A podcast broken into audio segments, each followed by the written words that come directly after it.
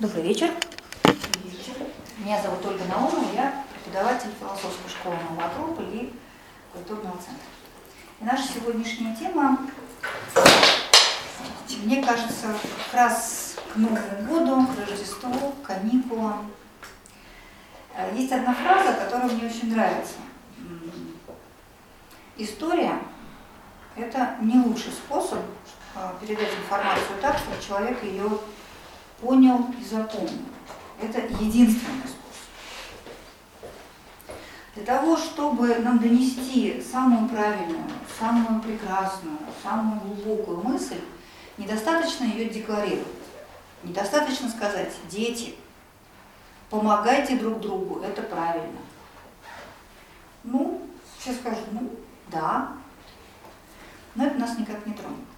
А когда нам в детстве расскажут сказку «Гуси-лебеди», помните про речку молочную с кисельными берегами, про яблоню, с которой свисают от тяжести плоды, про то, как девочка сначала пренебрегла этой просьбой о помощи, а потом все-таки помогла и речке, и яблоне, и кому-то там печке с пирожками. И тогда ей помогли тоже, и стало все хорошо.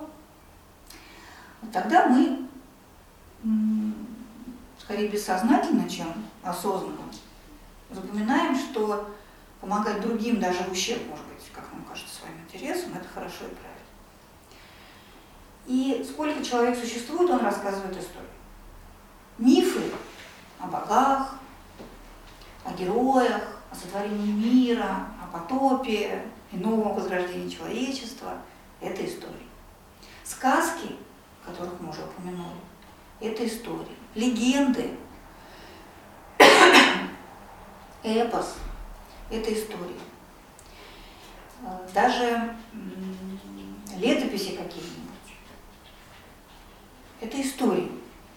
Это не столько хроники документальные, сколько все-таки истории, которые писали, сочиняли какие-то люди в интересах каких-то других людей, и к ним относиться как к строгому историческому документу, историческому в смысле истории, да. Или вот, например, художественное произведение. Это что же истории, просто они могут быть более или менее развернуты. Историями пронизана вся наша история, пронизана вся наша жизнь от рождения и до самого конца. В какой-то момент это поняли люди, которые продают, и взяли на вооружение. У самых крупных и не таких крупных, и совсем мелких компаний, которые думают о продвижении своего товара, о продаже своих услуг, у них всегда есть какие-то истории, которые, скажем, связаны с появлением их бренда. Как возник в Японии, особенно это очень, да, уже после Японии тоже очень многие стали это делать. С чем связан их символ, или как возник тот или иной товар. Давно замечено было, что товар с историей продается гораздо лучше товара без истории. В рекламе мы с вами это увидим. Я не знаю, помните вы или еще уже или нет, но вот эта вот реклама Фейри про Виларибу и Вилабаджа, где вот там уже помыли посуду и уже поют веселятся, а там еще домывают после праздника тарелки. Вот тоже пример такой истории. И естественно, что нам тоже хотелось бы понимать, как это происходит. Я не знаю, что привело на этот мастер-класс вас, нужно ли вам это для работы, или хочется быть душой компании, или хочется просто быть интересным собеседником. Я надеюсь, вы поделитесь этими вопросами. Но мы сегодня с вами поговорим о том, можно ли научиться рассказывать истории. Ну, спойлер, можно. Весь вопрос как. Мы поговорим о правилах, о законах, которые изобрели не мы, которые известны уже очень давно, и о некоторых важных моментах, и, собственно, о том, как учиться. То есть мало узнать, как правильно, надо еще как-то так попробовать упражняться, попробовать делать свои усилия. Вопрос к вам. Скажите, что из всего этого актуально, интересно вам? Если вдруг какие-то будут вопросы, я могу немножко подкорректировать свой рассказ. Ну да, быть душой компании. Прекрасно, отлично. У кого-то для того, чтобы здесь изъяснять. Не проводить презентации. Мне тоже с профессиональной деятельностью связано. Мне научиться как-то короче, наверное, излагать свои мысли, потому что мне кажется, что все важно, каждая деталь. Ну, некоторые способны это воспринимать, а некоторые говорят покороче, ну вот такие. Редко не способен это воспринимать. Нет, которые, как я, они, в принципе, нормальные, я тоже их воспринимаю, таких вот разговорчиков общительных. А вот как мой муж, который мало, у него все, у него 3 минуты, нужно все высказать. Ну, то есть, как бы, чтобы это было и содержательно, чтобы не потерять так называемые важные детали со спецэффектами, чтобы было с эффектами и подобное. И в то же время, ну, вот как-то или отучиться, наверное, от этой идеи, что все впихнуть и ничего не забыть, и все важно, и как вообще понимать, что важно, если мы тоже. Мы уже поняли. Да. Да, мы уже поняли. А у меня все вместе. И профессионально, и профессионально. Это для общего развития. Для общения, общего. То, что я буду рассказывать сегодня, годится для всего. Правило вообще-то универсального закона. И я надеюсь, это вам будет уже полезно с разных точек зрения. Итак,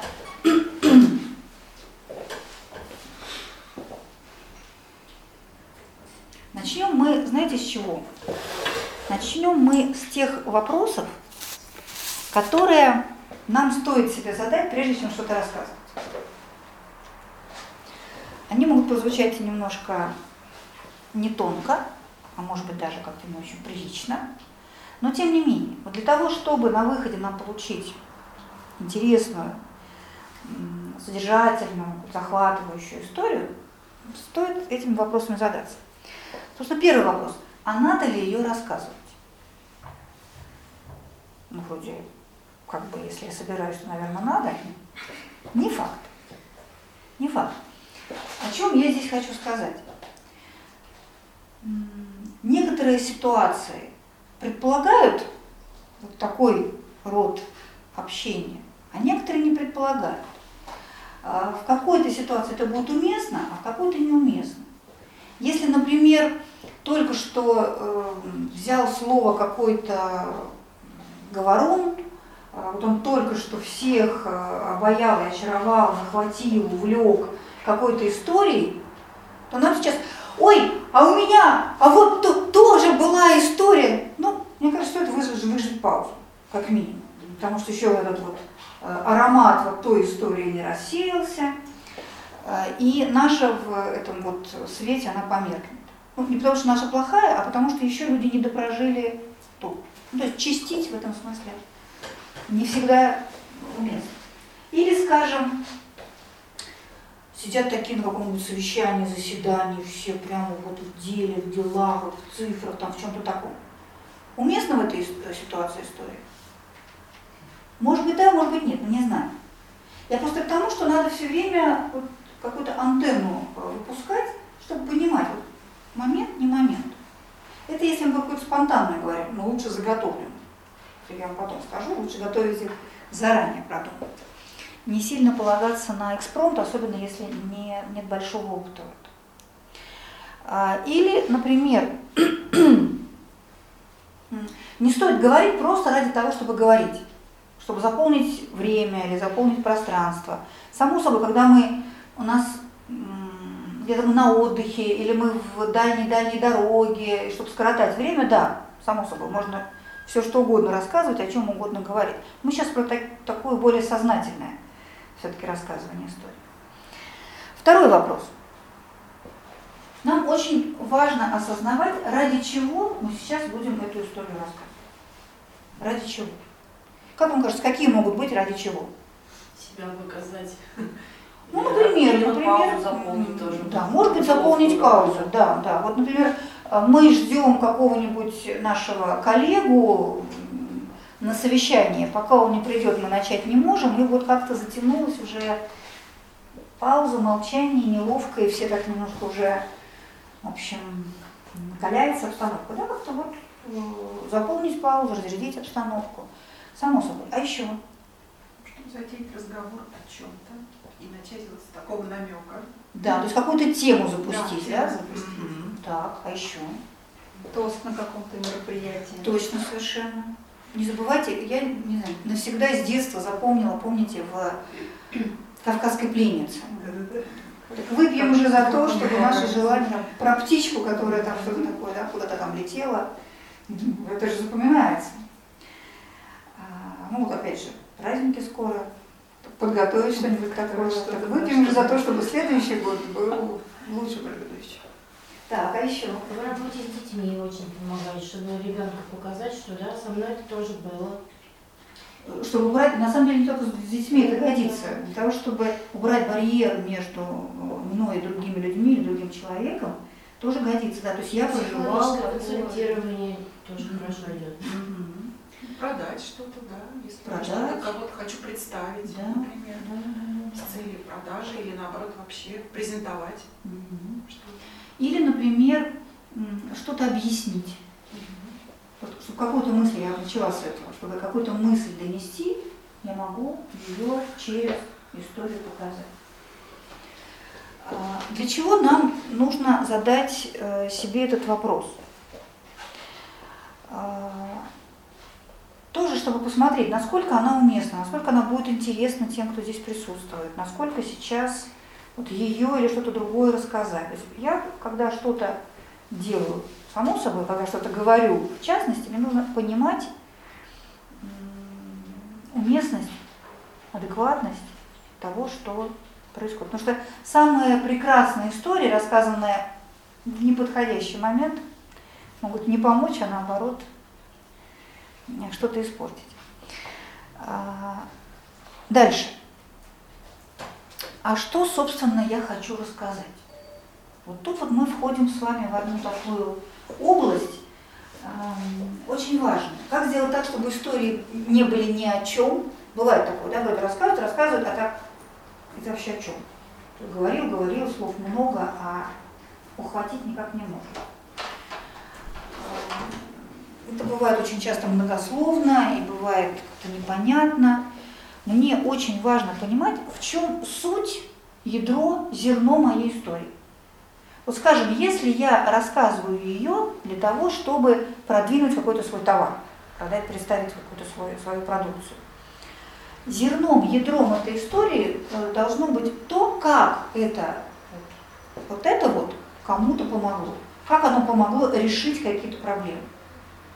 И если у меня будет очень много обо всем, о прекрасном цвете этого товара, о том, какие положительные отзывы были о нем, но не будет, вот, собственно, самого события, самой этой штуки. Кстати, там все рушилось, все шло в тартарары, но вот появилось вот это вот и всех спасло. Вот если не будет вот этого, то история, она просто будет действительно ни о чем. Или если я, например, хочу поделиться каким-то своим переживанием, вот я... приехала из отпуска. Столько впечатлений, там столько всего было. Если я поставлю все 24 тысячи кадров, которые я наснимала в отпуске, буду последовательно рассказывать обо всем, что там было, на каком кадре заскучают и умрут мои слушатели? Не, раньше. Да, где-то на 12-м, в общем, уже все. Они понимают свою перспективу, и предохранители срабатывают, и люди перестают слушать. Поэтому нам надо понять, может быть, из всего многообразия приключений моего отпуска выбрать одну историю, очень четко понять вот ее сюжет, ее суть, как это делать, мы сегодня поговорим, и рассказать именно ее. То есть нам очень важно поймать это самое зерно. Если я хочу донести какую-то истину, какой-то опыт, мне нужно понимать суть этого опыта. Потому что иначе все будет очень размазано и очень длинно. Садитесь сюда, жарко, там жарко. Еще один вопрос. Кому я эту историю рассказываю? Очень важно видеть собеседника. Очень важно видеть не только возраст, не только пол, не только насколько человек специалист в той области, о которой я собираюсь рассказывать. Просто видеть человека. Не функцию, не социальный слой, не какой-то типаж. Спросить, а вот бывает, когда ты начала рассказывать историю, ну, уже начала, рассказала там одну четверть или еще сколько-то, и понимаешь, что человек, ну, не прям явно, но по каким-то косвенным неуловимым моментам, ты понимаешь, что действительно ему это неинтересно, даже, может быть, не потому, что история плоха, ну, он там в своих проблемах или мыслях, как вот, просто это прерываешь историю или пытался быстрее рассказать в двух словах до конца, или вот какой выход из этого? Ну, не могу дать советы на все случаи, но мне кажется, что оптимально досказать до конца с нужным, ну, то есть, чтобы вдруг все-таки торкнет, вдруг все-таки как-то это ему заденет, и наша эмоция, наши переживания, наш опыт, может быть, он его тронет каким-то образом. Потому что совсем оборвать, так посмотреть, ну это вам не интересно. Ну, да, мы сильно обидели. Или как-то скомкать, ну, испортить впечатление. А так хотя бы вот человек, который рассказывает интересную историю, мне она не близка, лично неинтересна. Ну, или спросить его немножко, как бы хотя бы как-то... Ну, зависит, это зависит. Зависит, да, потому что если человек, мы с ним в близких отношениях, я могу его спросить, хочешь, я тебе потом расскажу? Ну, бывает такое. Тебе интересно, ну так я говорю. Ну, тебе интересно, это такой не совсем, как бы сказать, тонкий вопрос. Ну, потому что, ну, может быть, неудобно сказать, что неинтересно, на самом деле неинтересно. Тут важнее как раз видеть между строк. Вот. Так что я еще раз говорю, смотрите на человека, вам это о многом, если не обо всем расскажет. Если мы увидим, что он человек как-то начинает так скучать немножко, мы можем добавить жару, эмоции в наш рассказ или какой-то динамики этого драматизма. Вот если мы видим, что все хорошо, все интересно, то значит все окей, все идет как надо. Ну, то есть не только до того посмотреть на человека, до рассказывания истории, но еще и, собственно, в процессе. И последний вопрос, когда? Ну, это вот смотри, пункт первый, нужна уместность, нужно понимание, что вот сейчас да, оно зайдет, сейчас это нужно.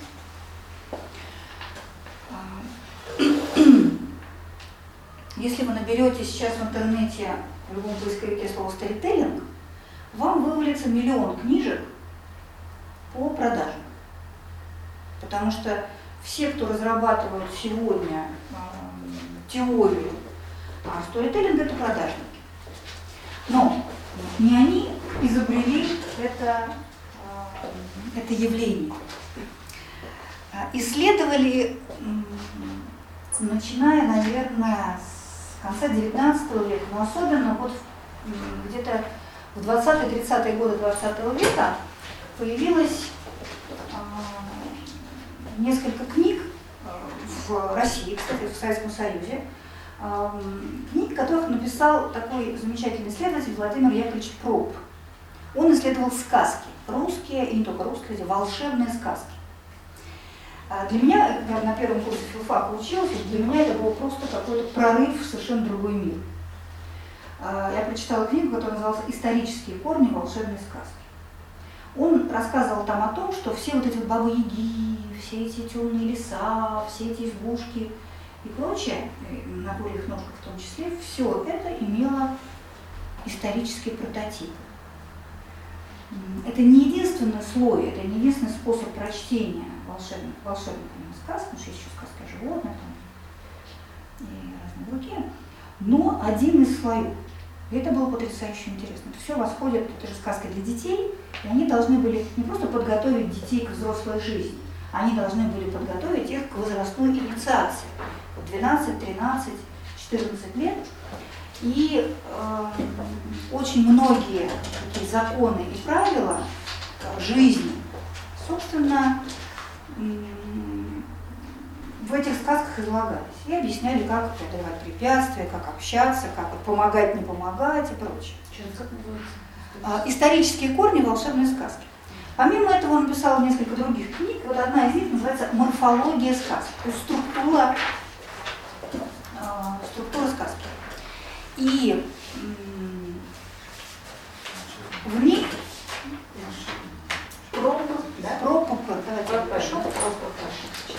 Владимир Яковлевич Пропп. «Исторические корни волшебной сказки».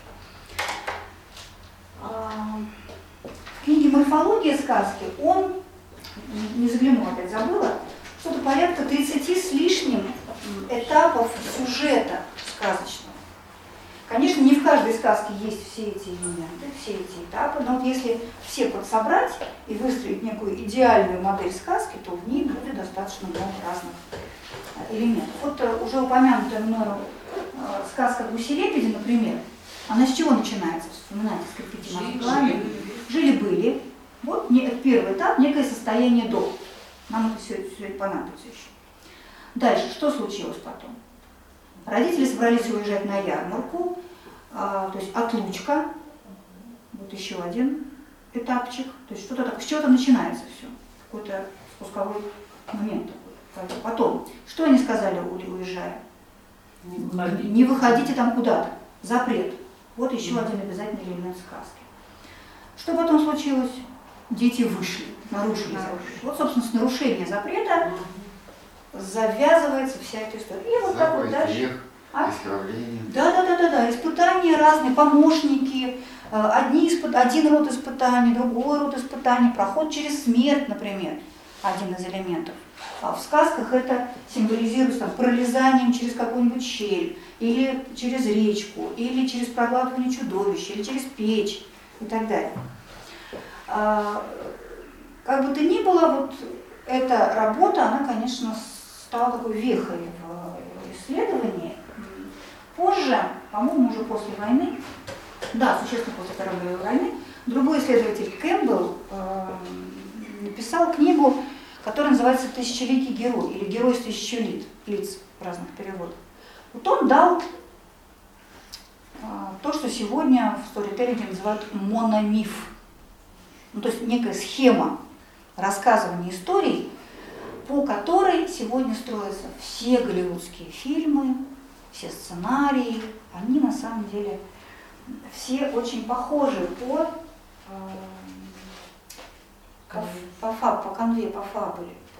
основе сюжетика. Они, конечно, наполняются разными реалиями, разными красками, разными характерами, персонажами, описаниями, но в основе они одни и те же. Скажем, знаменитые «Звездные войны», мономиф. Знаменитые «Звездные войны» Джорджем Лукасом были, собственно, созданы после знакомства с книгой Кэмпбелла. Он сам об этом говорит, с ним как-то подружился, и для него это было огромным открытием. И, по сути говоря, это путь героя. Мономиф – это путь героя. Почему я об этом рассказываю? Потому что та схема сторителлинга, которую я вам предложу сегодня, она, в общем-то, на базе мономифа и построена, чуть более простая. Мономиф – это путь героя. Вот через сначала какое-то его предсостояние, как все было, когда еще ничего не началось. Потом что-то происходит, потом он проходит разные испытания, доходя до кульминации, и потом какая-то развязка. И сегодня в науке о сторителлинге выделяют около 8 сценариев разных. Если вам будет интересно, вы погуглите, это все достаточно доступно. Но на самом деле, вот я вам сегодня дам такую базовую схему. Она является миксом двух основных мономифа и горы. Ну, вы даже не запоминаете это название, мне кажется, несущественно. И мы с вами сегодня поговорим о том, посмотрим, как разные истории строятся по этой схеме, и сами поучимся немножко. Вы будете историю рассказывать, готовьтесь, вспоминайте потихоньку. Итак, не знаю, может общественные, может исторические. Придуманные, да, вполне можно придуманные, конечно. Итак, наша гора. Сначала то, что до истории, предыстория. Прям так она у нас и называется. Предыстория. Потом что-то происходит, что-то случается, что-то внедряется, какое-то событие, и с этого все дело закручивается. Значит, вот это вот событие, которое внедряется, это у нас завязка, вот эта вот точка.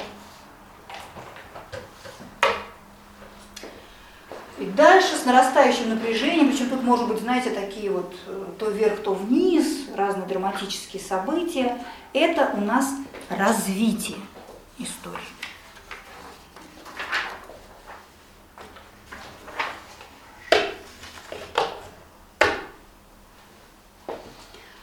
До чего все это доходит? До кульминации. Точно совершенно.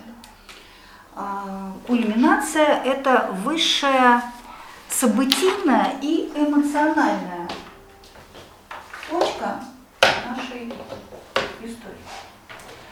Ну и дальше после этого все идет вниз с разной степенью крутизны. Ну еще есть некоторое послесловие. Когда все умерли? А? Когда все умерли? Ну, либо умерли, либо женились. В сказках обычно либо одно, либо другое. Ну, вернее, одни умирают, другие... Да-да-да. И жили они долго и счастливо. Истории, кстати, бывают разные, да? Развязка.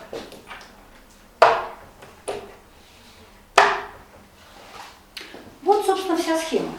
Небогатая и несложная. Ну, давайте я вам сейчас докажу, что история в основном строится по этой схеме. Давайте вспомнить какой-нибудь... сказку, которую мы все... Курочка Ряба. С чего начинается? Жили-были дед и баба. Посадил дед репку. Ну или там жили-были дед и баба. Да? Вот она у нас предыстория. Посадил дед репку. Выросла репка большая-пребольшая. И дальше что? Стал дед тянуть репку.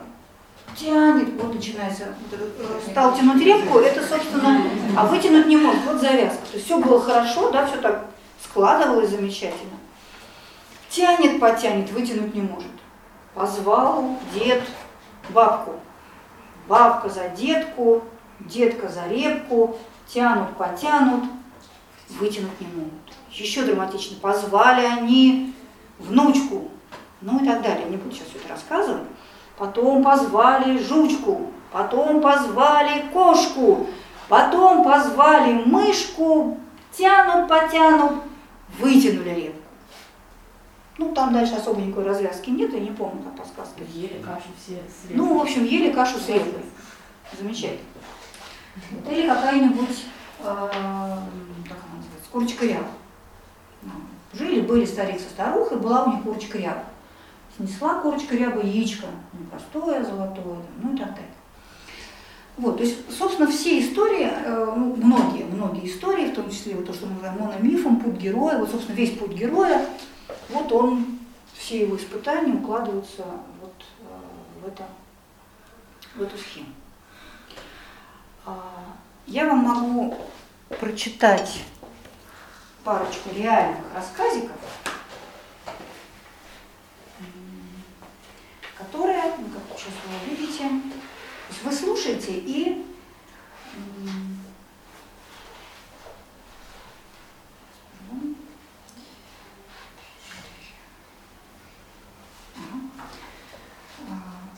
прикладываете этот рассказик к этой схеме. Вот реальный рассказик, называется «Добрая девочка». Детский такой смешной, интимный рассказик. Стояла суровая зима. Все было покрыто снегом. Тяжело пришлось от этого воробушкам. Бедняжки нигде не могли найти корма. Летали воробушки вокруг дома и жалобно чирикали. Пожалела воробушков добрая девочка Маша. Она стала собирать хлебные крошки и каждый день сыпала их в свое крылечко. Воробушки прилетали на корм и скоро перестали бояться Маши. Так добрая девочка прокормила бедных птичек до самой весны. Ну, давайте разбираться. Где у нас там предыстория? Стояла суровая зима, все было покрыто снегом. Вот картина, с чего все начинается. Как все было до начала истории. Вы мотайте на ус, потому что вам надо было тоже свою историю так излагать. Тяжело пришлось от этого воробушка. Вот начинается какая-то... закручивается, что-то начинается. Вот. Дальше развитие. Летали они, жалобно чирикали, вот нигде не могли найти корма. Где кульминация у нас? Пожалела воробушков бедная девочка Маша. Сейчас мы немножечко про кульминацию поговорим. Вот она стала собирать хлебные крошки, сыпала и прокормила воробушков до самой весны. Все было хорошо. Еще один рассказ, не могу не поделиться, рассказ Аркадия Гайдара. Прекрасный, кстати, мастер рассказа, вообще с замечательным стилем писателя. Тут все не так просто, тут есть своя интрига, в смысле этих этапов, не совсем обычных. Называется рассказ «Советская площадь». Это был 1919 год, кажется, февраль. Мне только исполнилось 15 лет. И вот командующий, который по добродушию именовал меня то ординарцем, то адъютантом, сказал: «Я уезжаю на Советскую площадь. Герой, не хмурься. Я взял бы и тебя, но в машине нет бензина, и я поеду верхом». Но я уже знал, зачем торопятся войска на площадь. И вздрогнул, и попросил: «Товарищ командующий, мне горько. Разрешите мне поехать верхом с вами». Он предупредил: «Смотри». И я помчался на конюшне выбирать лошадь потише, потому что держался в седле я еще совсем плохо. Но все, что потише, были клячи, убогие, дохловатые, и мне оседлали высокого, лукавого коня, который едва очутился на площади. Стал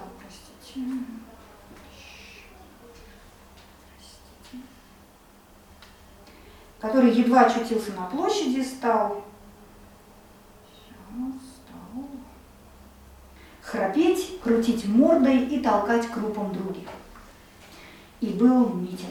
Из балкона Моссовета выступали лучшие коммунисты многих стран. И всадники, зло поглядывая на меня, тихо бранились и украдкой шпыняли моего коня, кто носком сапога, кто черенком плетки. Вдруг вся площадь замерла. И на балкон вышел Ленин. Радостный поднялся я на стременах, но конь мой вздрогнул, захрапел, попятился. И во время короткой речи Ленина все свои силы, все невысокое умение я тратил только на то, чтобы конь мой хоть кое-как стоял смирно. И если не мне, то хотя бы людям дал послушать то, что скажет великий вождь. Когда Ленин окончил говорить, и площадь загремела музыкой и криками, то в гневе и слезах сжиганул я коня нагайкой, вылетел из строя и помчался, куда глаза глядят, по пустынным, занесенным сугробами улицам. Больше я Ленина никогда не слышал и не видел. Но в тот же день люди, кто как мог, речь его мне пересказали, а я задумался, отпросился у командующего и вскоре ушел с его красноармейцами на фронт, в далекую 12-ю армию.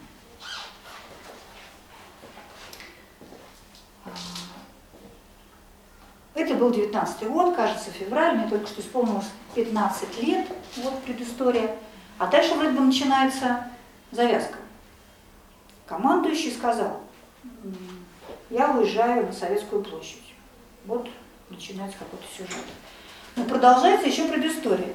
И вот командующий, который по добродушию именовал меня то адъютантом, то ординарцем, еще рассказывает, кто такой этот мальчик-то, 15-летний. Ну, в общем, ладно, это уже детали. И вот дальше, да, вот затеялось все, и вот дальше он поскакал на конюшню, и вот, и где кульминация? Вышел Ленин, все замерли, и... начал этот конь узатерить, да, там, кажется. И дальше рассказывается, что было потом, как он это все пытался как-то смягчить. И, в общем, ничего не услышал, расстроился. И дальше речь его мне уже... пост-история, эпилог. Речь его мне пересказали, я отпросился и ушел с войсками до 12-й. Вот, это, собственно, истории, они, собственно, очень часто так и развиваются. Не единственная схема, но на самом деле самая универсальная, самая простая. Поэтому вы вполне можете ее использовать. Достаточно ли этого, чтобы рассказать интересную историю? Нет. Этапов? Ну, вот этой схемы. Нет. А что еще не хватает? Спецэффектов. Не услышала. Спецэффектов каких-то. Спецэффектов, точно, совершенно. Эмоций не хватает. Да. То есть что-то маловато. Голая схема, не история. Выбивающегося из очевидного. Давайте посмотрим, какие нам еще нужны элементы для того, чтобы история получилась интересной. Сбоку схема понятна. Давайте теперь... Как вас зовут? Александр. Саша спецэффектами. Одна из этих вещей – конфликт. Конфликт, видите, в кавычках написан. История получается интересной, если в ней есть вот какое-то столкновение, что-то такое, взрывчик какой-то, какое-то противоречие, какое-то столкновение, чего-то с чем-то. Не в смысле, что кто-то с кем-то дерется. Соревнование. Нет, даже не всегда соревнование. Вот какой конфликт, например, был в нашей истории про добрую девочку? Никакого. Был? Не-не-не, вот погибают, вот сейчас погибнут корабли и спасение. То есть вот ожидаемый конец, то есть там же все это вот зима, воробьи, бедные, плачут, холодно, и сейчас вот, но пожалела воробьев девочка Маша. О, ес, ура, вот оно столкновение, вот он взрывчик. Ну, в этой сказочке, в этой истории смешно, конечно, звучит. Хорошо, вот история Гайдара. Где там конфликт? С конем. С конем что? Кто случился, всех толкал, пинал. А конь – это вторая половина конфликта. А что там было? Вот, что с ним сталкивалось? Вот, наконец, Ленин закончил, и мальчик выдержал что-то, то есть сдержал коня. Помните, мы решили, что кульминация – это тот момент, когда вышел Ленин, и тут конь начал бузить. То есть ожидание, вот это вот предвкушение и вот этот облом. Вот он конфликт. Очень часто конфликт бывает между ожиданием и реальностью. И, ну, как правило, я бы даже сказала. Воробьи не померли, а их уже накормили. Да. Откуда ни возьмись, вот добрая девочка их спасла. Конфликт, еще раз скажу, в кавычках, да, это совершенно не означает, что кто-то с кем-то ссорится. Давайте я сюда перенесу, а сюда буду спецэффекты вешать. Раз. Дальше. Вот я назову это так. Энтузиазм. Энтузиазм и эмоции рассказчика. Очень важно, чтобы нам было интересно то, что мы рассказываем. И чтобы мы с вами были, ну, в некотором таком тонусе. Вообще любая грань ораторского мастерства, риторики, это такая энергозатратная штука. То есть это я что-то передаю, я что-то отдаю. Поэтому если я буду рассказывать вот как-то вот так, вот, знаете, как-то, ну, вот, как бы вот умирая немножко, это никого не зажжет, это никому не будет интересно. Поэтому как бы мы себя не ощущали, в момент, когда мы говорим, особенно когда мы рассказываем историю, мы должны прям вот быть энтузиастами, мы должны быть на коне. Мы должны быть в тонусе, так, подтянуты. Это одна часть. И вторая – эмоции.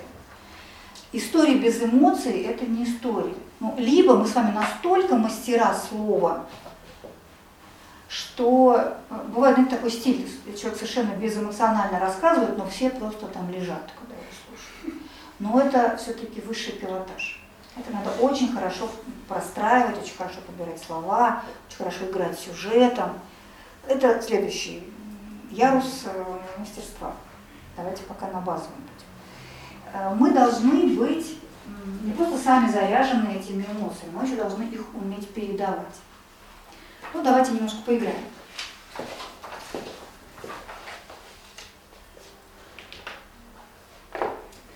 Давайте, например, возьмем...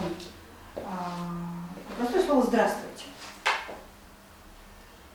Я буду вас просить его произносить с разными интонациями.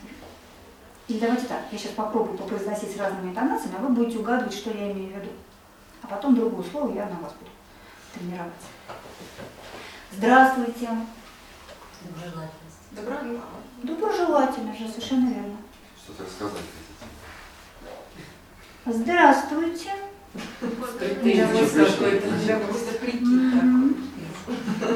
Ну-ка, ну-ка. Здравствуйте.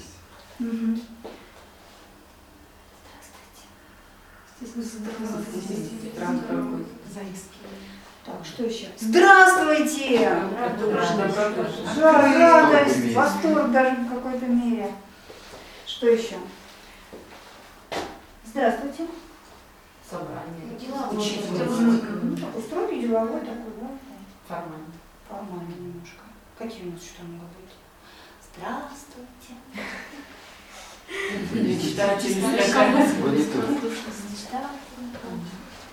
Одно и то же слово мы можем произнести совершенно разными интонациями, передавать совершенно разные эмоции. И во многом очень успех нашего рассказа будет зависеть именно от этого. Вот я вам сейчас одну штуку расскажу, очень важно, наконец, не только для рассказывания истории, а вообще для всего, что мы с помощью слов пытаемся передать. На курсах подробнее об этом рассказываю, но психологи выяснили, что когда один человек что-то говорит другому человеку, то тот другой получает информацию такую сразу комплексную, через несколько каналов. Смысл слов, которые произносятся, аудиоканал, то есть все через слух, через звук, ну в том числе интонации, да, и громкость, вообще особенности голоса, темпа, интонации. И картинка, визуальный канал, то есть как человек выглядит, и что он рисует словами, те спецсредства, которые там фотографии или слайды, или что-то еще что-то показывает, какие-то раздаточные материалы. Вот три канала. Вот скажите мне, пожалуйста, кто знает, молчите. Вот смотрите. Смысл, предположим, так мы его нарисуем. Вот это вот аудиоканал, это ухо. И вот видеоканал визуальный, это глазик. Как вам кажется, как распределяется в процентном соотношении, вот здесь этот наш поток информации, который от одного человека до другого идет. Смысл наших слов, то, что мы слышим, и то, что мы видим. Визуально больше всего. Наверное, сначала видим. Сколько? 80. Ну окей, а аудио? 15. 10. И смысл тоже. Ну сколько на смысл-то? Не, ну процентов 15 надо смысл дать. 5.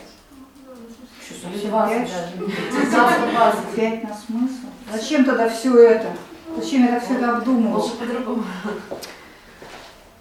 60% картинка. Нам сейчас еще понадобится эта пропорция. 30% звук.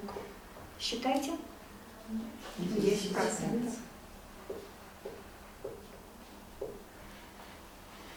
Ужас же. Что это означает? Это означает, что все мои гениальные мысли, все выношенное, все, что я хочу передать человечеству, только 10% от всего, что человек воспринимает. 10%.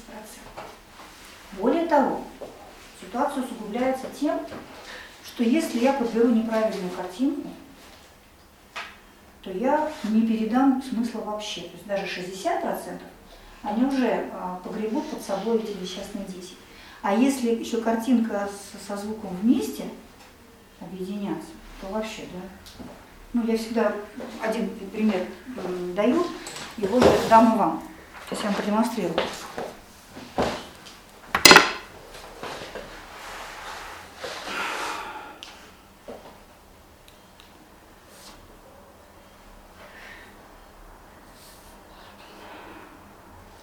Знаете, мне так интересно с вами разговаривать. У нас столько интересные собеседники.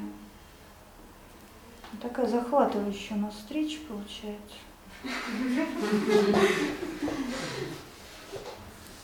Что я вам сказала?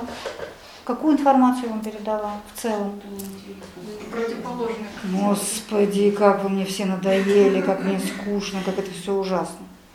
Слова я произносила какие?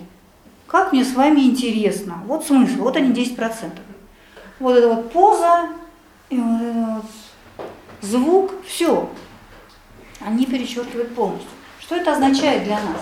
Если мы хотим нашу историю донести, Нам мало простроить вот этот сюжетик. Нам мало все хорошенечко выстроить.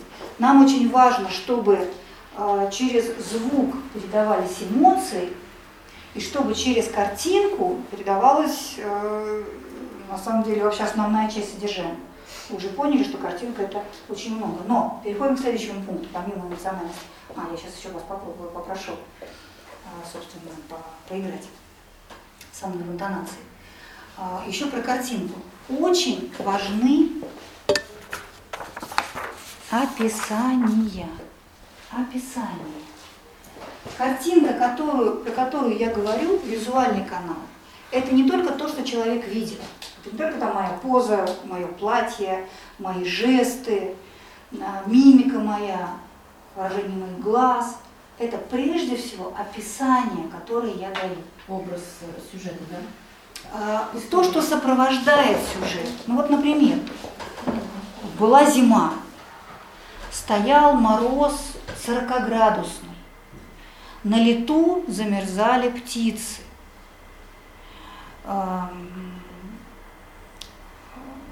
любой шаг по снегу – это просто треск, пулеметная очередь снега, хруста снега под ногами.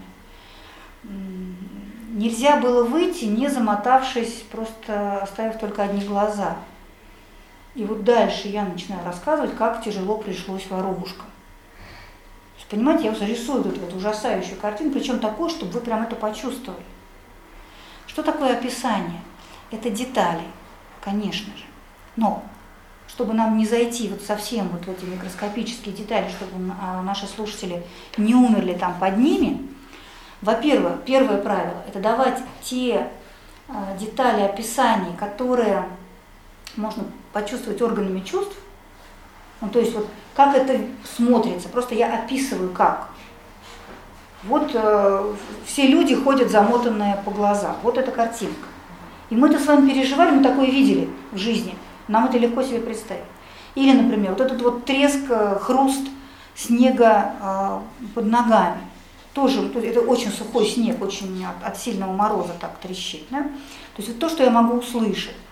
Или какие-нибудь там вкус этих снежинок, которые дети ловят ртом на морозе, или что-нибудь еще. То есть вот то, что можно увидеть, услышать, почувствовать, понюхать, на вкус воспринять, на ощупь воспринять. Вот такого рода детали. Они нужны для того, чтобы пробудить воображение наших слушателей. И я, наверное, не самый большой секрет открою, но именно за счет такого рода описаний мы даем эффект проживания. То есть мы помогаем человеку очутиться внутри истории. Вот как работают хорошие писатели и поэты. Они же не просто там, у Толстого или не знаю, у Пушкина, у Чехова, у них всегда есть какая-то мысль, которую они хотят донести. Они же не просто бытописанием занимаются. Кто как жил, кто куда пошел, кто с кем там что делал. Нет, у них есть какая-то идея, и все их сюжеты, и все их герои, все их страдания, все перипетии, они все вот только туда, ради того, чтобы эту идею донести. Но они это делают так, что мы с вами становимся этими героями, мы туда внутри уже, внутрь залезаем в эту историю. И в нас все эти истины, они входят, как это говорят, через осмос, то есть вот буквально вот через кожу. Просто мы это начинаем, действительно, это так, это правильно. Мы это не понимаем, а мы это начинаем ощущать. То есть это вот в нас входит. Это эффект истории.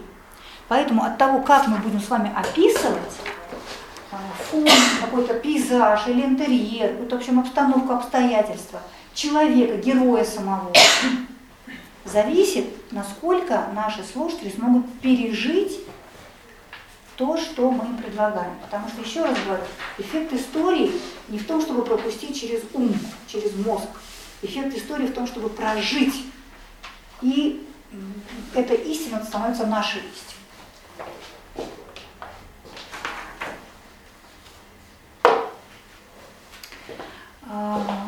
Предпоследний. Потом немножко поиграем. Буду слушать ваши истории. понятность. Не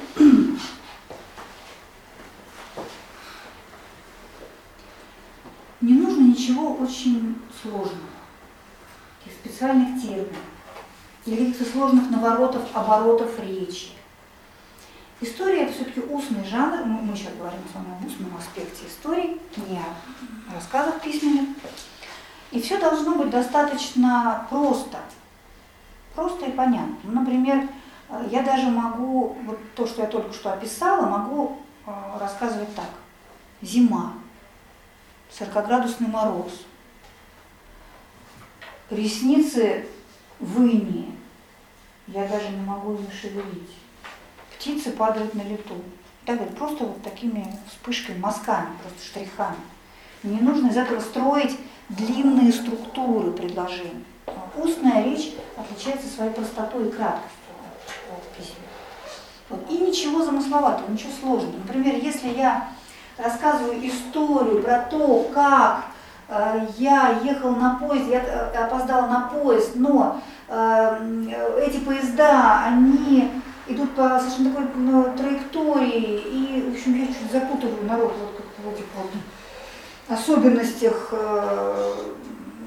маршрута РЖД вот в этом регионе, то чуть вообще не поняла историю о чем.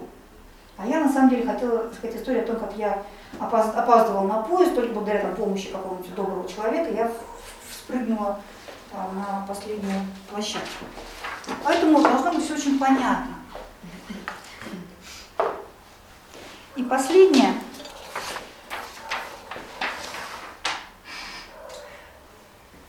Никаких деталей и подробностей, которые не имеют отношения к вашей истории. Лирических отступлений. Да, какими бы они ни были интересными, мы рискуем погубить весь эффект, если там будут какие-то еще кренделя, какие-то еще завитки, потому что наш слушатель, если он нас слушает, я надеюсь, он нас еще слушает, он вдумывается в каждое слово. И как мы воспринимаем? Мы загружаем, сцепляем, связываем с тем, что человек уже, что я уже знаю. Если я этого не знаю, если что-то непонятное, то я забуксовываю, но пробуксовываю на этом месте, что-то пропускаю, наступает неразбериха в голове. Или если я не понимаю, мне не с чем себя сцепить, это я тоже на этом зависаю. В общем, мы портим весь эффект. Мы сами себе портим историю. Если нам эта деталь, она нам кажется очень важной, но не из этой истории, в принципе, по жизни очень важный моментик, но к истории он не имеет отношения. Вы его расскажите отдельно потом как-нибудь, или какую-нибудь отдельную историю про него расскажите. Но вот в эту историю его не вставляете, потому что этот кульбит, он человека просто дезориентирует, просто он смажет все впечатление. История – это что-то такое компактное, не длинное, не лохматое, без излишних подробностей. Еще разочек, подробности обязательно нужны, в них весь смак, в них весь вкус. Как бы я рассказала без подробностей историю про репку. Посадил дед репку, не смог вытащить сам, позвал на помощь бабку, внучку, жучку, кошку, и в конце концов мышка помогла ему репку вытащить. Ну, как бы неинтересно. Вот это вот, этот эпические повторы, вот эти все, они, конечно, дают свою силу, но это вот именно фольклорный элемент. Нам никто не мешает их повторять, кстати. Повторы – это великая вещь. Но вот этот вот драматизм, усиление эффекта, вот снова и снова мы это все рассказываем, кто кого позвал, вот они, кто за кого уцепился, и как они тащили, как они не вытащили. Вот снова и снова это усиление, вот эти вот усиление драматизма. Поэтому какие-то детали, подробности обязательно нужны. Но если бы мы сказали, позвали они внучку. Внучка в этот момент была занята приготовлением уроков, она готовила математику, но она оторвалась от своих важных дел и пошла. Ну, замедляется в течение нашей истории, что она там готова, математику не имеет никакого значения, чем она была занята. Но мы предполагаем, что чем-то она занималась. Нам не надо знать про что. Вот рвется все, да, ритмика теряется, и динамизм, напряжение, все это уходит. То есть в лишние детали и подробности уходит очень много сил. Поэтому не надо ничего, что не работает на нашу историю. Можно вопрос по поводу повторов? Да. Ну, вот, с одной стороны, как понять, когда это не перебор? Мне кажется, поскольку человек усваивает 10% в лучшем случае содержания, ну, вот в моей голове так, мне кажется, нужно ему с одной стороны повторить, с другой, чтобы он усвоился, акцентировать на этом моменте несколько раз внимание. А с другой стороны, не является это действительно вот лишним и нагромождением. Хотя мне тоже, мне вот обычно хочется этих повторов, но даже сейчас. Вот смотрите. Важный очень вопрос. Мы сейчас выйдем с вами за рамки сторителлинга. Вот если говорить в принципе о риторике, то если мы, вот помните, я говорила, ради чего мы рассказываем? Вот если мы рассказываем именно историю, чтобы некоторую мысль донести, то там повторы нужны только вот для драматизма, вот для этого вот подступа к конфликту в кульминации. Если, скажем, я преподаватель, я что-то объясняю. Или если я руководитель, который что-то ставит задачу подчиненным. Считается, что если я повторила меньше 3 раз, то человек это не запомнил, не усвоил. Теми же самыми словами или другими какими-то словами, заходя с одного, с другого, с третьего, с пятого, с десятого конца. Неважно. Потому что первый раз человек информацию, если она для него нова или неприятна, или непонятна, он просто может это пропустить мимо ушей. Второй раз он все-таки с этим столкнется и узнает что-то знакомое, на 3-й раз она у него закрепится. Это да. Но это если я объясняю. Все-таки история – это жанр очень динамичный, такой емкий и без всяких таких вот... так сказать, без дидактической составляющей, на самом деле как раз дидактической составляющей, но по смыслу, а не по форме. Она должна быть такая динамичная и интересная. Поэтому тут вот повторы могут не сработать. Но я вам только что сказала про репку, там как раз эти повторы есть, но это все-таки сказка. Это все-таки такой фольклорный элемент, он часто очень в этих, Илья Муромец, в былинах, в сказках. Там этот элемент, он присутствует практически всегда. Ну, это вот такой закон жанра. В истории этого нет. Есть повтор как прием поэтизации речи. «И вырвал грешный мой язык, и празднословный, и лукавый, и жало мудрой змеи, и он мне грудь рассек мечом, и сердце требует, и». Вот этот повтор, он тоже для вот, нарастания напряженности. Или «жди меня, я вернусь», «жди, когда жди, жди, жди меня». Прям такое заклинание получается. Но это поэтический прием. Это не повтор по смыслу, это что-то другое, гораздо более эмоциональное. Вот. Ну что, давайте возьмем с эмоциями немножко, пора поиграем, ну, так, перейти от пассивного восприятия к активному. Давайте какую-нибудь возьмем фразу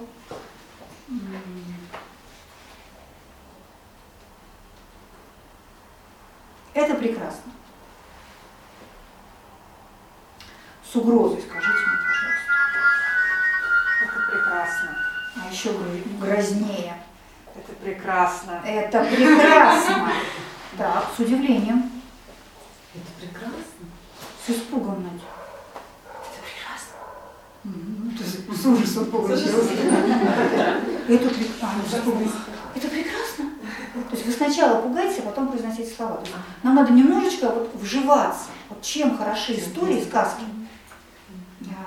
Тут, мне кажется, сидят те, кому рассказывали недавно сказки, и те, кто рассказывал сказки.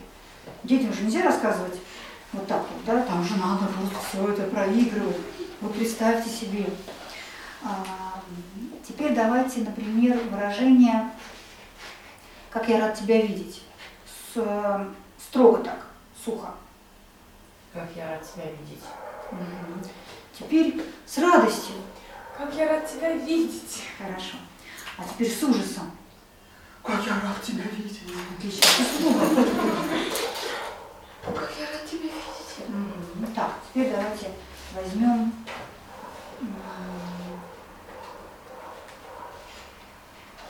Это окончательное решение. Так, с агрессией, с такой.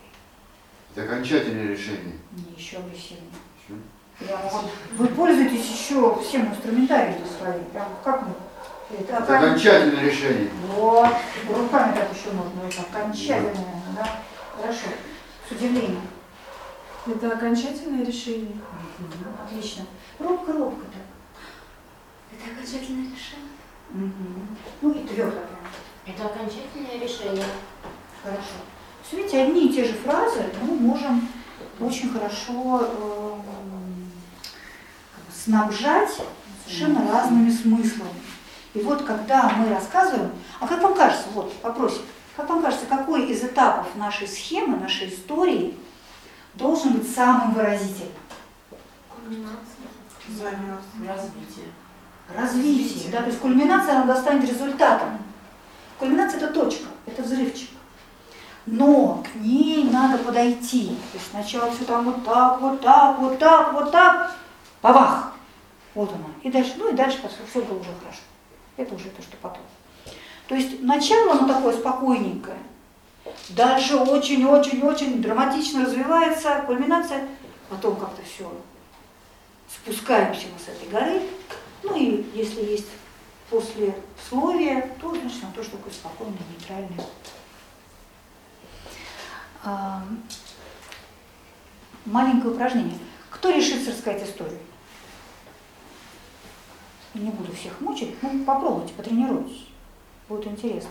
Давайте так. Кто не решится рассказать историю, давайте сейчас сделайте упражнение, которое вам дам. То есть часть от нас будет рассказывать историю чуть попозже, а кто-то сейчас будет делать упражнение. Упражнение такое. Это все могут делать, просто озвучивать могут не все. Я сказала о том, что очень часто история нам нужна для того, чтобы донести какой-то смысл, донести какую-то истину, донести наш опыт. Он может быть не оригинален. В принципе, нет ничего нового под солнцем. Все уже когда-то было. Какая-то бытовая ситуация жизни даже, вот такое, что-то произошедшее, скажем так, в текущем дне тоже это такое. Конечно, да? Но если в ней какое-то зерно, если какой-то в ней смысл, если я встала, оделась, умылась, пошла на работу и все вовремя. Нет, ну понятно. В этом нет истории. А если я, например, опоздала на работу, и я рассказываю историю, чтобы объяснить, из-за чего я опоздала на работу, то там уже может быть что-то, да? Может не быть. И просто я была капушей, мирить не собиралась. Это не история. Нам нужен конфликт какой-то. А можно еще вопрос все говорить? Ну вот по поводу и конфликта, и с другой стороны, так теме понятности. Вот мне до этого казалось, что хорошо бы в истории... чтобы была какая-то противоречивость и неоднозначность. Так вот это первый конфликт. Ну, конкретно другой. Мы имеем в виду, что там воробушки умирали, их спасла. Я имею в виду, что вот история, а вот с одной стороны вот так, а с другой стороны, другая сторона медали вот так. А ты рассказываешь, и вот то одно, то другое. Или это не к этой схеме подходит, когда это другая схема, да. Но это тоже история, это тоже, ну, больше такая, именно как вдумчивая, там, может быть, философская. Там, ну, если вы хотите, я вам могу еще объяснить, какие еще примерно бывают схемы. Просто мне не хочется сейчас загромождать. А, то есть то, что я сказала, это тоже история, но из другой схемы, да? Просто вот это вот самая простая, универсальная, ей проще всего следовать, на мой взгляд. А с противоречивостью человек плохо воспринимает, который тебя слушает? Нет. Не, если ему интересно рассказываем, он все воспримет. Замечательно. Вопрос нашего мастерства. Бывают разных схем. Бывает, например, рамка. То есть это вот одна история, а внутри нее у каждого своя история. И так далее. Ну, в общем, не научится. Итак, упражнение. Мы говорим о том, что мы некий смысл через историю доносим. Вот я сейчас вам дам смысл, а вы попробуйте придумать под этот смысл историю какую-то, чтобы его донести. Смысл такой. Все относительно. Смысл не хитрый. То есть вы либо сейчас рассказываете, либо историю расскажете. Не, может, вообще ничего не рассказывать. Мне кажется, на практиками интересно практиковаться.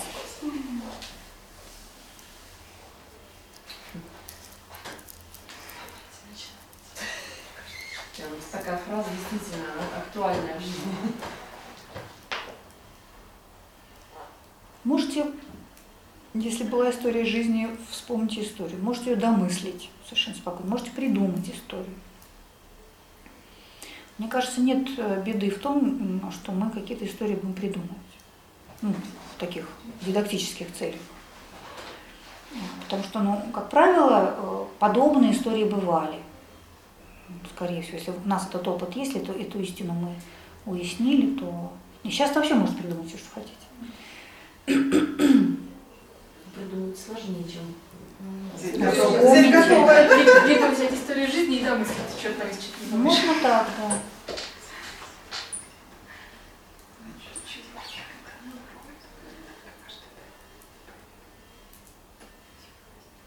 Никто не решится, что ли?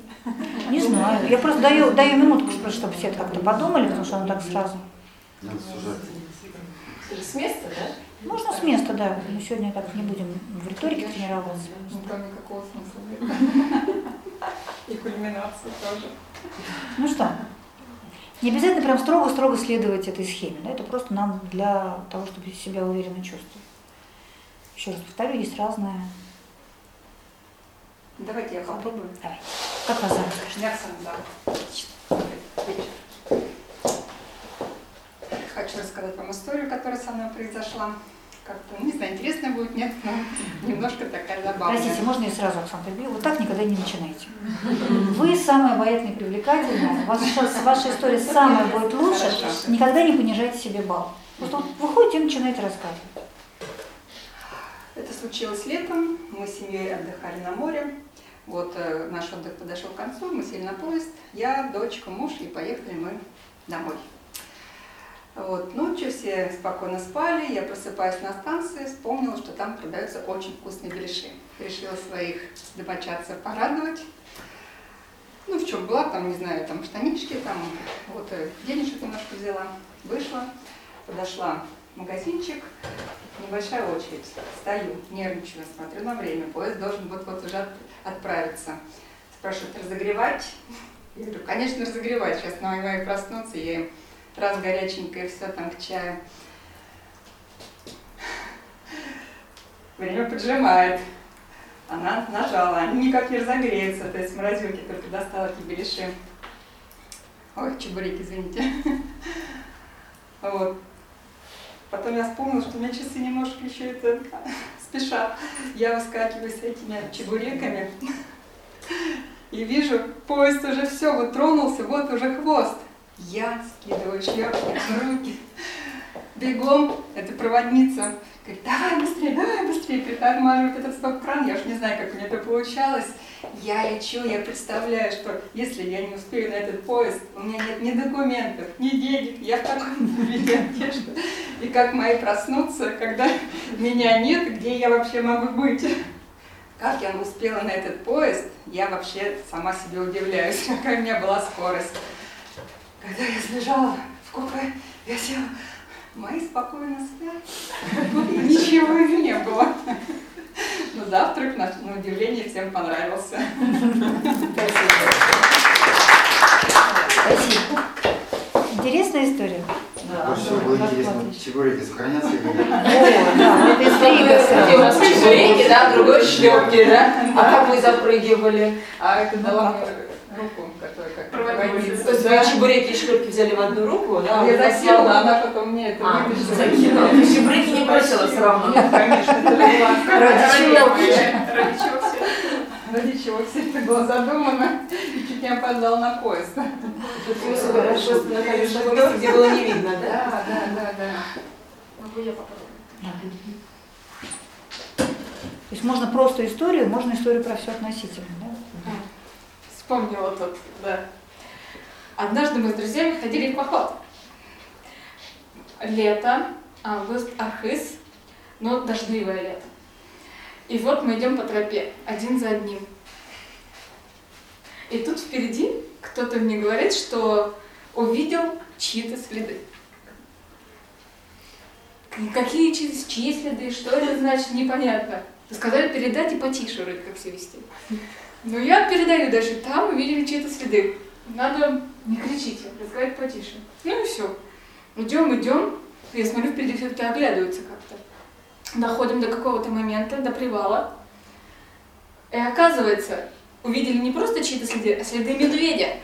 И надо было вести себя потише, чтобы не привлекать внимание, чтобы к нам, так сказать, не пришел в гости и не напал на нас. Я думаю, да, оказывается. А тут получился эффект испорченного телефончика, один другому. Это я тоже передала, не весь что дальше. Ну, в результате все хорошо, обошлось, медведи были статьи. Да, услышали. Следы были медведи, оказывается, не человеческие.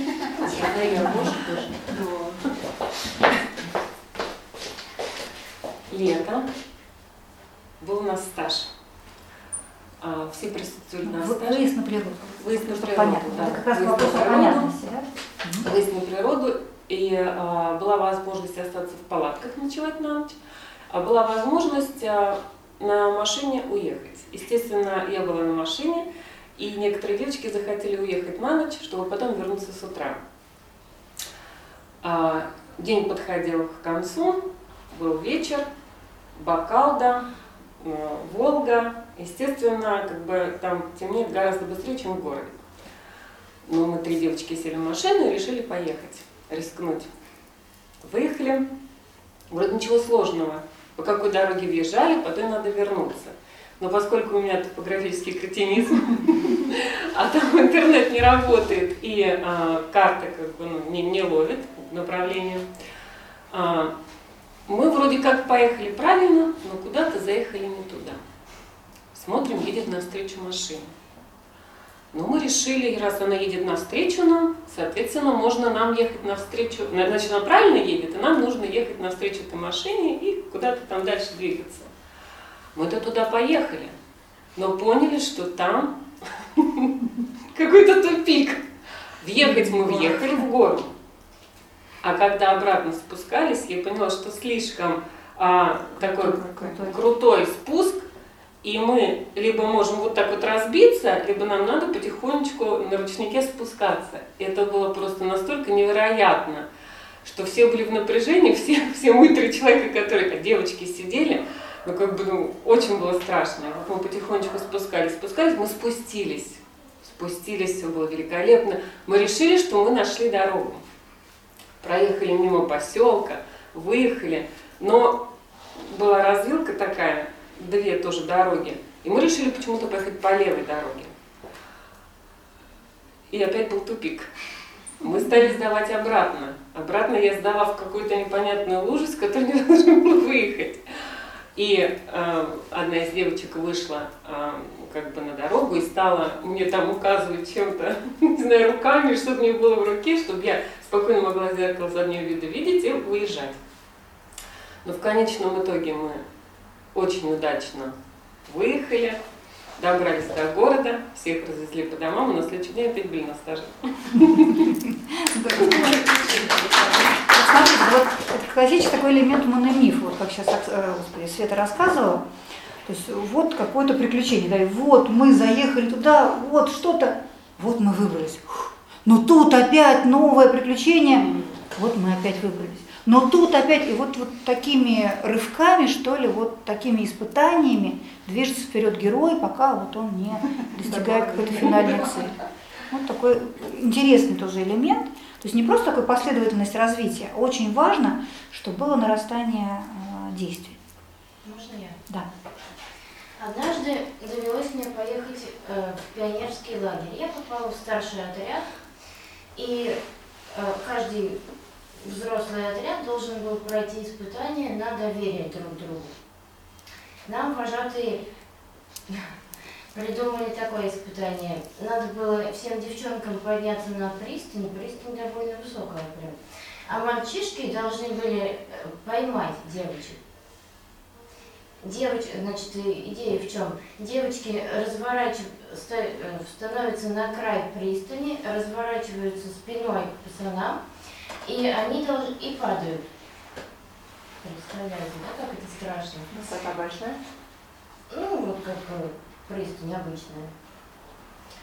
И, конечно, мы еще не очень хорошо знали друг друга, но всем понравилось, и все преодолели этот страх, все живы, все здоровы. Но было очень страшно, вот я по себе прямо сейчас вспомнила, и хоть это было и давно, но не для слабонервных. А для чего это было? Это в пионерском лагере, да? На доверие такое. Есть такое упражнение. Говорят, люди были незнакомы друг с другом, да, тем не менее, сплотились все. Можно, пока мы не ушли далеко от истории, маленький комментарий. Посмотрите, как вас зовут, простите? Ксения. Ксения рассказала историю, а потом ей пришлось еще немножко добавить, вот как там было страшно. Вот лучше бы вот это было вставить в тот момент, где рассказывали. Да? То есть вот это вот нарастание напряжения, собственно, там самая сильная часть в этом рассказе, это вот описание того, какой вообще это ужас, а кульминация это уже, собственно, преодоление. Это вот мы это уже сделали. Поэтому вот все эти вот драматичные подробности, их интересно вставлять как раз на этап развития. То есть вот, даже можно от первого лица. И вот я стою, я не вижу, что у меня за спиной, там невысоко, но мне кажется, что там просто пропасть. Кто эти люди, поймают они, не поймают, какие они, я их не знаю, но надо падать, потому что, ну, сказали, что надо падать и так далее. То есть вот просто можно от первого лица описывать, и тогда кульминация будет, и все-таки я решилась. И рухнула вниз. Конечно, было. Вот, да. Вот тогда смотрите, тогда нам не нужно объяснять, что было непросто, что было страшно. То есть вы не оцениваете, не оценку даете, а вы описываете. Вот это вот секретик один очень важный. Мы описываем направо и налево, оцениваем направо и налево. Это было прекрасно, это было ужасно, это полная ерунда. То есть мы все время даем оценки. Но это никого не впечатляет. Это общие слова, которые ни на кого не производят впечатления. А вот если я говорю «это ужасно» и рассказываю, ну, вот эта история, да, вот полная неизвестность, просто холод в животе, я боюсь пошевелиться, то есть я прям вот описываю, что я в этот момент чувствую. Тогда без моих комментариев, что мне страшно или это все ужасно, все сразу не просто все понимают, а невольно вспоминают свои подобные истории, себя вот в этой ситуации, и вот они просто начинают мне сопереживать. Вот это вот круто. Вот когда мы добиваемся такого эффекта, или когда мы тоже куда-то опаздывали, этот уходящий поезд, то ужас, деньги, штаны, шлеп. Мы бывали в таких ситуациях, нам легко себя с этим сопоставить. А если бы, например, Оксана рассказывала, вот я вышла за чебуреками и что-то не рассчитала время, так долго разогревали, поезд ушел, ну, надо было смотреть за временем лучше. Ну да, никакого эффекта. То есть весь смак, он вот в этом описании, он вот в этом сопереживании человека нам. Вот самое главное добиться вот этого эффекта. Поэтому вы можете махать руками, с эмоциями, ну не обязательно, это я выбираю. Вот, каждый со своим стилем, понятное дело. Но очень важно, чтобы чувствовалась ваша эмоция. Не просто вот вы ее называете, я испугалась или я обрадовалась, а прямо описывайте, что происходило, что с вами происходило. Можно еще вопрос? Как быть, чтобы развязка была достойной развития? Вот, например, по примеру, наверное, самый яркий пример у Оксаны, то есть у нее, ну, даже, наверное, из всех историй, ну, для меня, наверное, была самая интересная именно вот развязка. Ну, не развязка, а развитие, наоборот. То есть, да, было интересно, и кульминация тоже интересна. И, я не знаю, после такого развития, как-то, я даже на нее смотрю, мне кажется, она не знает, как подобрать слова и как завершить эту историю, чтобы, ну, вот она была какой-то логичной, интересной. Ну, то есть мне показалось, как бы, конец какой-то даже, наверное, неинтересный, может быть. Ну, вот, то есть, как бы, сама история больше всего понравилась, я в этом смысле не знаю, надеюсь, не обидела. Вот смотрите, хороший вопрос. Точно так же, как мы человека на гору подняли, надо его еще аккуратненько спустить с этой горы. Особенно если очень эмоциональная была история, бывает, знаете, какая-то очень трогательная, или какие-то прям до слез, ну, бывают разные истории, или какие-то очень, наоборот, с неожиданностью, с переживанием. Человека нельзя оставить на горе вот в этом состоянии.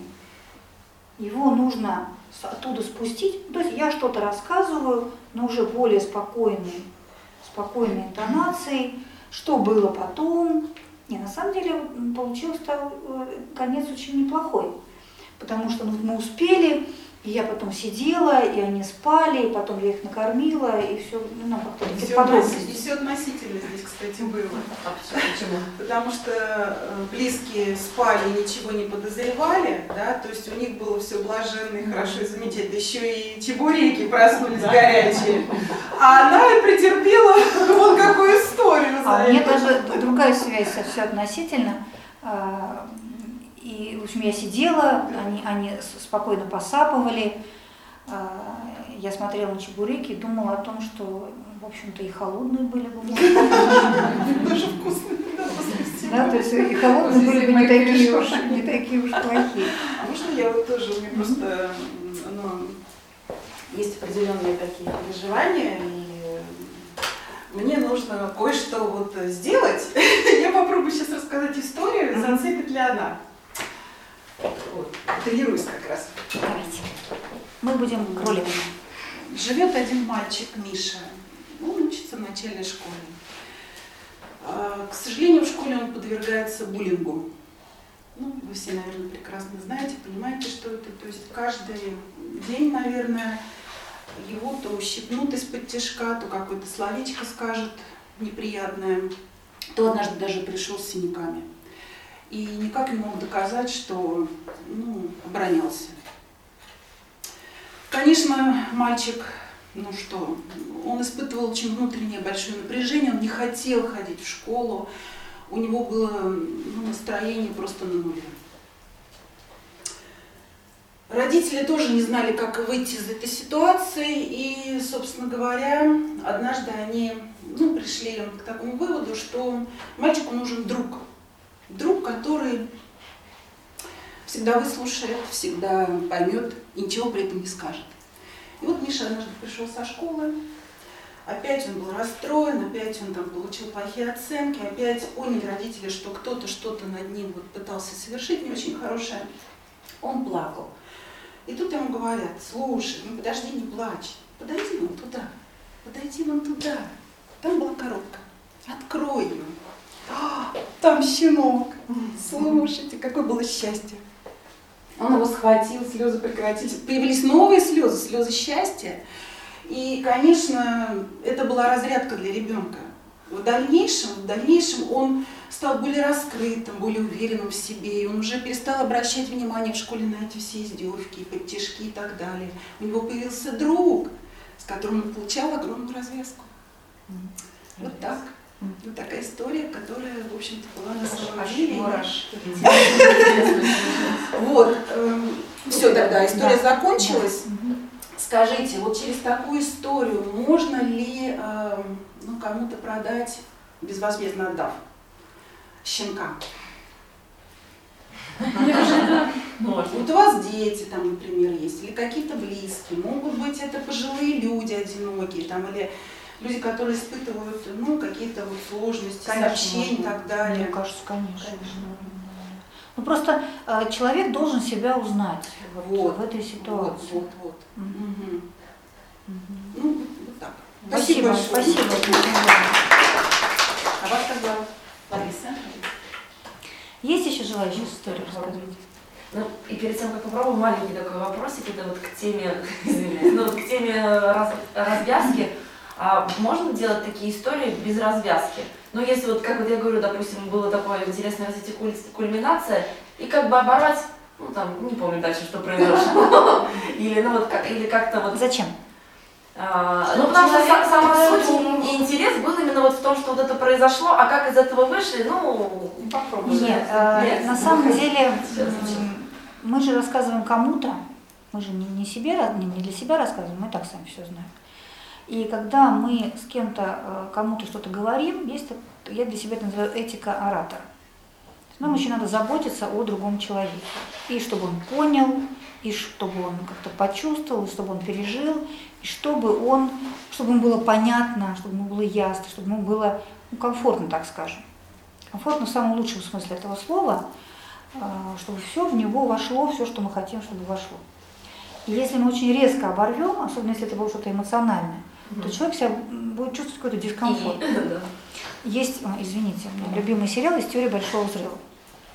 Там главный персонаж такой чудаковатый, гений математики Шелдон.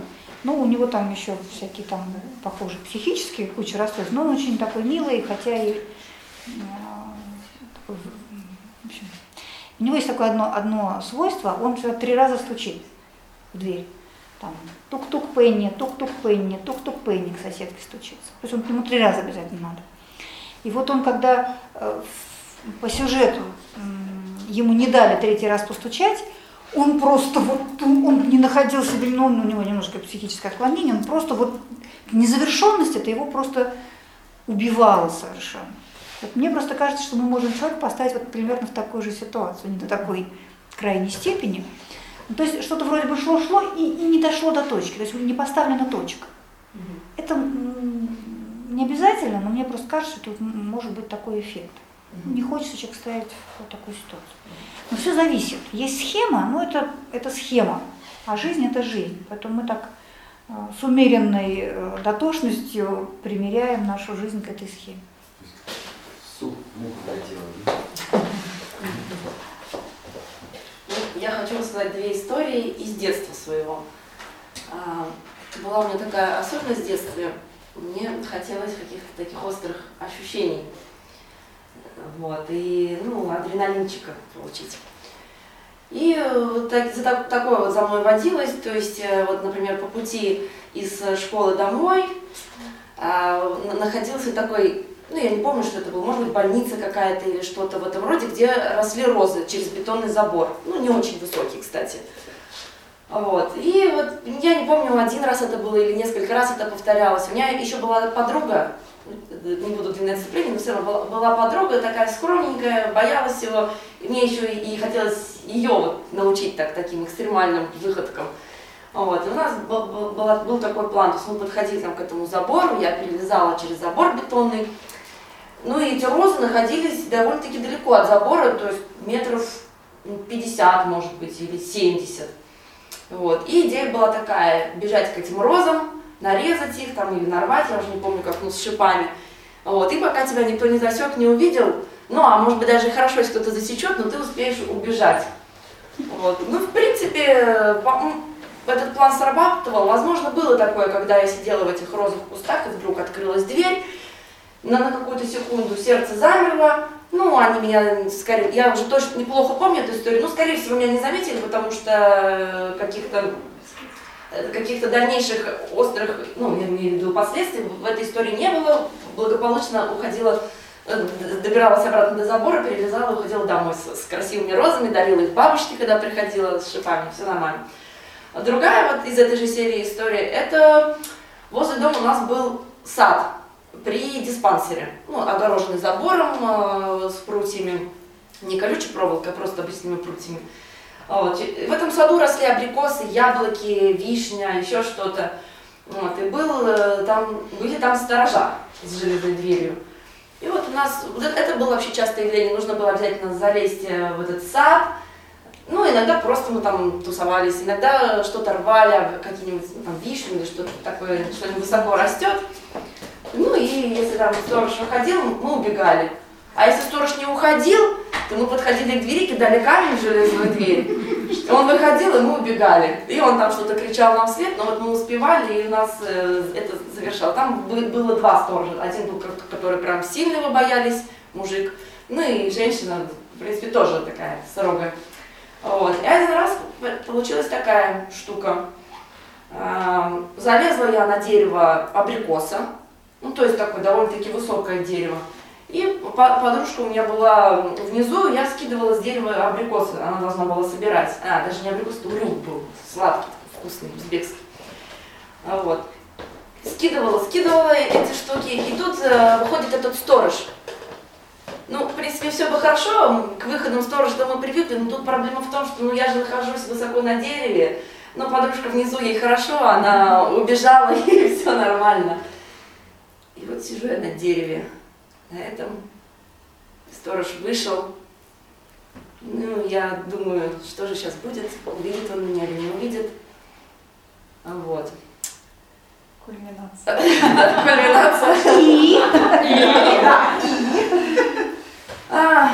Сторож стал обходить территорию, пытаться понять, что же произошло, смотрел, озирался, я видела его макушку, видела его глаза. Ну, может быть, в чем-то помогло то, что подружка как-то там убегала, он за ней, думал, наверное, что, в принципе, все этим и завершилось. Ну, в общем-то, я хорошо отделалась, потому что нужно было лишь подождать, когда этот сторож поймет, что никого нет. Я в этих листочках сидела, наверное, незаметная была. Он ушел, я благополучно спустилась и ушла. Все. Все, такое же. Хорошо. Ну, первая история, как я в ней не увидела истории. А вторая была, вот, собственно, уже, да, вот, история, да. Ну, первая, не знаю, мне почему-то показалась она даже, может быть, в воображении более какая-то красивая. Интересная. Там просто не было, собственно, сюжета. Сюжет, ну, чтобы события какого-то. Тоже прятаться. Ну, там... это может быть какой-то прям, чтобы превратить в историю, то нужно рассказывать про какую-то вылазку, прям вот, вот одну из. Вот ну, поэтому будто... я связала с двумя, что они как подобные, и это такая немножко как разжигающая чуть-чуть история, что вот такая вот сюда, а потом вторую рассказываешь более. То есть, что вы рецидивисты были. Вот смотрите, там кое-где были вот эти вот попытки лохматости, вот этих вот деталей подробнее, ну там что сторожа было два, мне кажется, можно было бы вполне это убрать. Вот про подружку вы там вовремя спохватились, сократили описание подружки. Вот, тоже можно было бы там у нее. Например, вы рассказываете, мы шли, и там то ли больница, то ли что-то. Неважно, любое, можно же, мы же не знаем что, и неважно что. Больница, или какое-то строение, или гараж, или что-то. Нам не важно, какое здание, главное, что был забор, и вы через забор перелезали. То есть отсекайте вот эти вот именно, без чего можно обойтись, то есть что не имеет значения. Важно, что было какое-то здание, окруженное забором, и там росли лозы. Больше нам ничего не надо. Но лучше не просто здание, а больница. Ну, чем конкретнее, тем лучше. Вот. Ну, и еще несколько было таких вот моментиков. Вот, а все это очень интересно, по-моему, да, такой захватывающий. Все так сопереживали вам на дереве. Хорошо.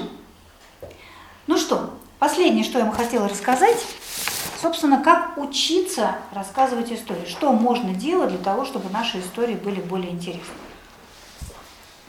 Во-первых, ищите истории в жизни. Это такой очень специфический взгляд на жизнь.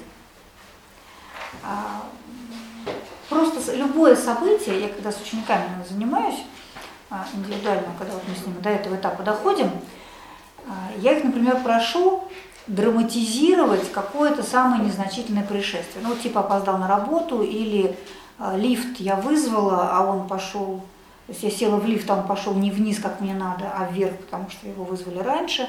Ну, какие-то незначительные события. Рассказать так, чтобы из этого получилась история. Ну, просто в качестве упражнения такое.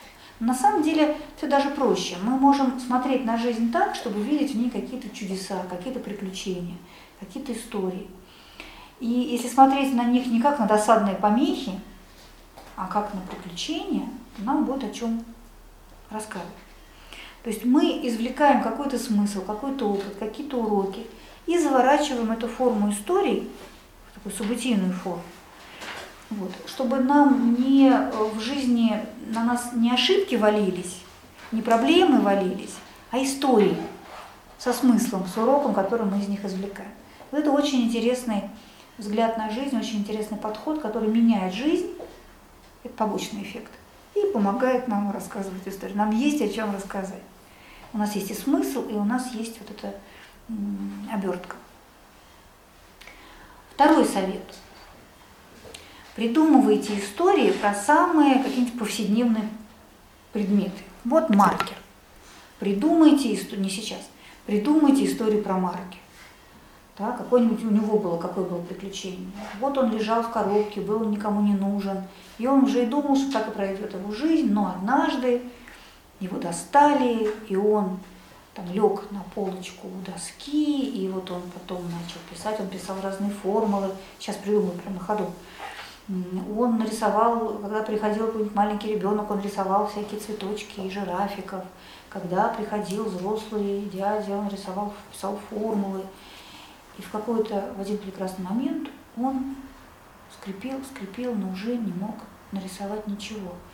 Он закончился. Так закончилась его жизнь, но он ушел в мусорку, довольный тем, что он... Как я говорила, это будет новый виток его мономиф. Пожалуйста. То есть о любом, это больше похоже на сказки, но какая разница, сказка, это я говорила, это тоже история. То есть пробуйте придумывать про все. Это и развивает воображение, и помогает, причем старайтесь рассказывать вслух, именно вслух. Вот. Про чашку, про ангелочка, про подсвечник, да, про планшет, про листочек бумажки. Тренироваться надо перед зеркалом. Я просто пробовала, это очень сложно.